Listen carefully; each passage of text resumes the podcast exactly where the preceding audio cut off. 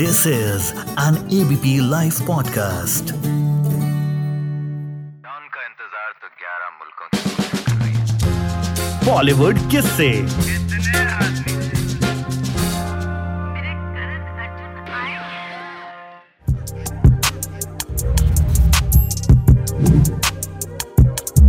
एक ऐसा हीरो जो राजस्थान के जयपुर से आया थोड़ा सांवला सा।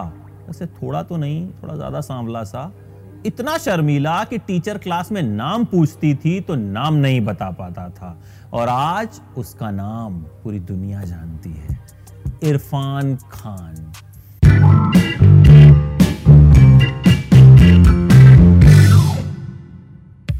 जयपुर में पैदा हुए थे इरफान।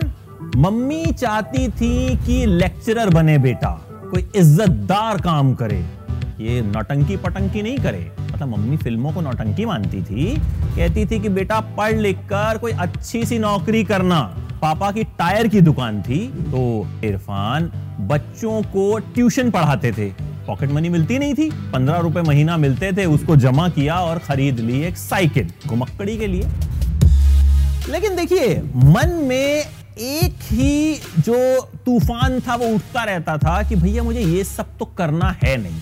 क्लास में बैठते थे समझ नहीं आता था कि टीचर क्या पढ़ा रही है। बस सुनते थे सुनते थे, लेकिन कुछ पता नहीं चलता था क्या पढ़ा रही है, क्यों पढ़ा रही है, हम क्यों पढ़ रहे हैं, कुछ नहीं। दिमाग में था कि कुछ अलग करना है, कुछ ऐसा करना है जो मन को शांति दे, मन को सुकून दे। देखिए, इरफान को ना फ़िल्में देखने का चस्का लग गया। तो उस वक्त प्रेम प्रकाश थिएटर हुआ करता था, जो आज गोलचा के नाम से जाना जाता है। वहाँ दिलीप कुमार और नसीरुद्दीन शाह की फ़िल्में देखा करते थे। दिलीप कुमार की नया दौर उन्होंने वहाँ देखी और उसके बाद से तय कर लिया कि भाई, एक्टर बनूँगा। तय तो कर लिया, लेकिन ना तो शक्ल थी, ना पर्सनैलिटी सोचा किसी को बताऊँगा तो बहुत मज़ाक उड़ेगा। होता है ना, दोस्तों को तुम बता दो कि भैया, मैं तो हीरो बनना चाहता हूँ। तो कुछ दिन तो किसी को बताया नहीं और फिर सोचा कि चल यार बता ही देते हैं। तो अपने एक खास दोस्त को बताया। बोला कि देख देख, मज़ाक मत उड़ाइयो मेरा, मैं ना एक्टर बनना चाहता हूँ। अब दोस्त कब तक कंट्रोल करता? दो दिन तो उसने कुछ नहीं कहा। उसके बाद ऐसा मज़ाक उड़ाया, ऐसा मज़ाक उड़ाया कि बेचारे इरफान भी जो हैं, पछताने लग गए कि मैंने इसे क्यों बता दिया भैया कि मुझे हीरो बनना है।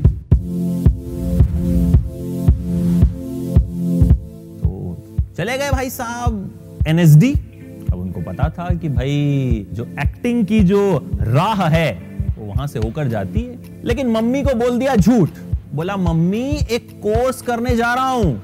वापस आऊँगा तो देखना जयपुर यूनिवर्सिटी में लेक्चरर बन जाऊँगा। मम्मी भी खुश, बेटा, दिल्ली जा रहा है, पढ़ेगा, लिखेगा, बड़ी नौकरी करेगा, जैसा मैं चाहती हूँ। अब एनएसडी में आए, वहाँ भी झूठ बोला। एनएसडी में एडमिशन के लिए ये ज़रूरी होता है कि आपने 10 नाटक कम से कम पहले किए हों। भाई साहब ने तो कुछ किया नहीं था। पर एडमिशन चाहिए था, बनना था हीरो बोल दिया झूठ कि किए हैं भैया, दस नाटक किए खैर एडमिशन मिल गया। इरफान जो थे ना, वो अपनी क्लास में कोई ब्राइट स्टूडेंट नहीं थे। थोड़े सांवले से थे, ज़्यादा बात बात किसी से करते नहीं थे। तो लगा कि यार ये लड़का कुछ खास इसके बस की है नहीं कुछ करना। लेकिन किसी को क्या पता था कि भाई आने वाले टाइम में बड़ा नाम करेगा। वहीं मुलाकात हुई शुतापा से, जो उनकी गर्लफ्रेंड बनी। शुतापा जो थी, बेहद अच्छे परिवार से थी। तो जब भी अपने घर शुतापा ले जाती थी अपने दोस्तों को तो वहाँ भी इरफान क्या करते थे? उनके भाई की लाइब्रेरी में जाके बैठ जाते थे।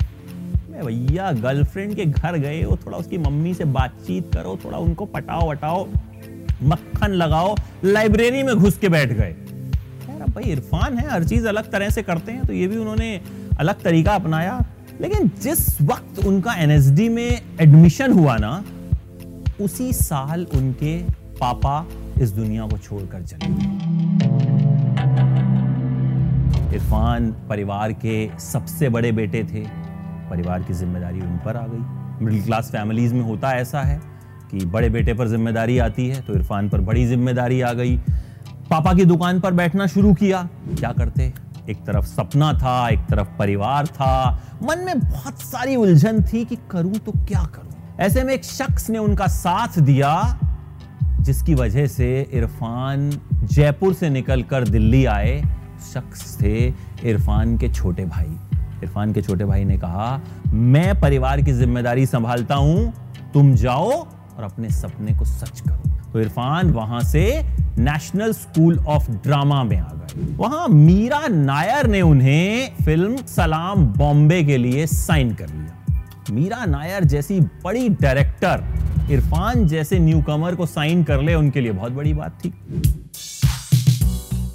पहले उन्हें लीड रोल के लिए साइन किया गया। बहुत खुश हुए इरफान की। मतलब कॉलेज में जिस लड़के को कुछ नहीं समझा जाता था उसे लीड रोल के लिए साइन कर लिया गया। यार उसके बाद मीरा नायर ने उन्हें बताया कि देखो भाई लीड रोल में तुम्हें नहीं ले रही हूँ तुम्हारा रोल दूसरा कर देती हूँ। कहा, कोई बात नहीं भाई मैं तो फ्रेशर हूँ नया हूँ न्यूकमर हूँ मुझे कोई रोल मिल जाए। वर्कशॉप शुरू हुई। दो महीने तक तैयारियाँ चलती रही चलती रही फ़िल्म की। दो महीने बाद इरफान को बताया गया कि भाई साहब आप इस फ़िल्म में काम नहीं कर रहे हैं। आप उस कैरेक्टर को सूट नहीं करते। सोचिए, दो महीने तक इरफान ने फ़िल्म की यूनिट के साथ रिहर्सल की प्रैक्टिस की, उस कैरेक्टर में घुसने की जी जान से कोशिश की, लेकिन बाद में उनका रोल ही हटा दिया गया। तो इरफान ने उस क्रू को गुड बाय कहा और निकल पड़े नई मंजिल की तरफ़। उसके बाद इरफान को कुछ टेलीफिल्म्स मिली। उन टेलीफिल्म्स को करने का फ़ायदा इरफान को हुआ। टेलीफिल्म्स के बाद सीरियल मिलने शुरू हुए, लेकिन दिक्कत वही थी कि करना कुछ और था। सीरियल करना उनकी मंजिल नहीं थी, टेलीफिल्म्स उनकी मंजिल नहीं थी, उन्हें बॉलीवुड में आना था, सिनेमा में आना था। लेकिन जब भी वो किसी डायरेक्टर को फ़ोन करते थे कि, सुनिए, मैं इरफान खान बोल रहा हूँ, बोले, कौन इरफान खान? कभी कोई बोल देता था कि अच्छा चलो कल 12 बजे आ जाना। इरफान 12 बजे पहुँचते थे। वहाँ जाकर पता चलता था कि भैया, कौन, किसने बुलाया 12 बजे? बाद में आना। बहुत सारे रिजेक्शंस लेकिन कहीं ना कहीं स्ट्रगल करते रहे। मतलब मन दुखी होता था, लेकिन लगता था कि ठीक है ओके मैं कर लूँगा, हो जाएगा। एनएसडी में ही इरफान के एक साथी थे, तिगमांशु धुलिया, जो मशहूर डायरेक्टर हैं। उन्होंने भी इरफान के साथ ही जो है ये कोर्स किया था। तो तिगमांशु धूलिया को भी लगता था कि नहीं, इस लड़के में जो है टैलेंट है और मैं जब फ़िल्म बनाऊँगा तो इसको ज़रूर कास्ट करूँगा। देखिए, इरफान को स्ट्रगल करते हुए दो दशक बीत गए। 20 साल।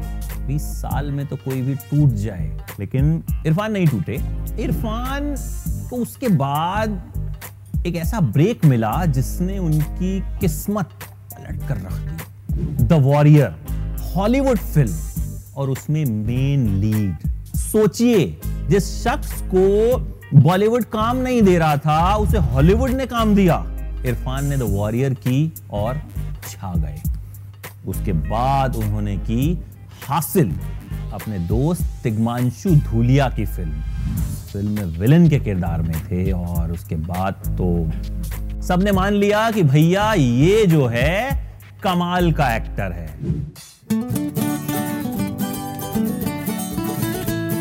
This is an ABP Live podcast